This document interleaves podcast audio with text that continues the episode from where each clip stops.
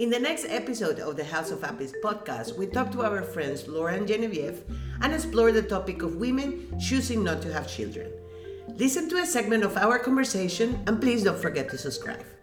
Do I even want kids? For me, it was a very lonely and personal choice and a thought process going through my head that I didn't speak aloud or articulate to many people at all because I was really ashamed of the fact that I didn't want them. Again, because it just seemed like everybody around me wanted yeah. them, was having them, and I just felt like a total outsider. It is an interesting thing because societally it is assumed or the assumption is that children are the next step. It makes an interesting dating conversation, right? I kind of always pushed the idea of becoming a mom to later on in life.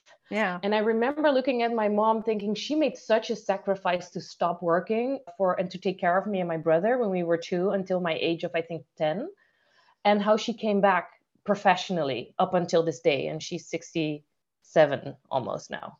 Wow. Yeah, and I really always praise her for being so extremely selfless for just you know like putting all her professional ambitions to the side to take care of me and my brother. So I, I think somewhere deep down, I've always known that being or becoming a parent would be something later on in life. I push back on whatever the world is telling me I should do. So I, I knew in high school I did not want to have kids. I knew it was not my thing. And I don't know if part of that is because the world was telling me that was uh, what I was supposed to do. So I said, no, you're not the boss of me. I'm going to make my own decisions.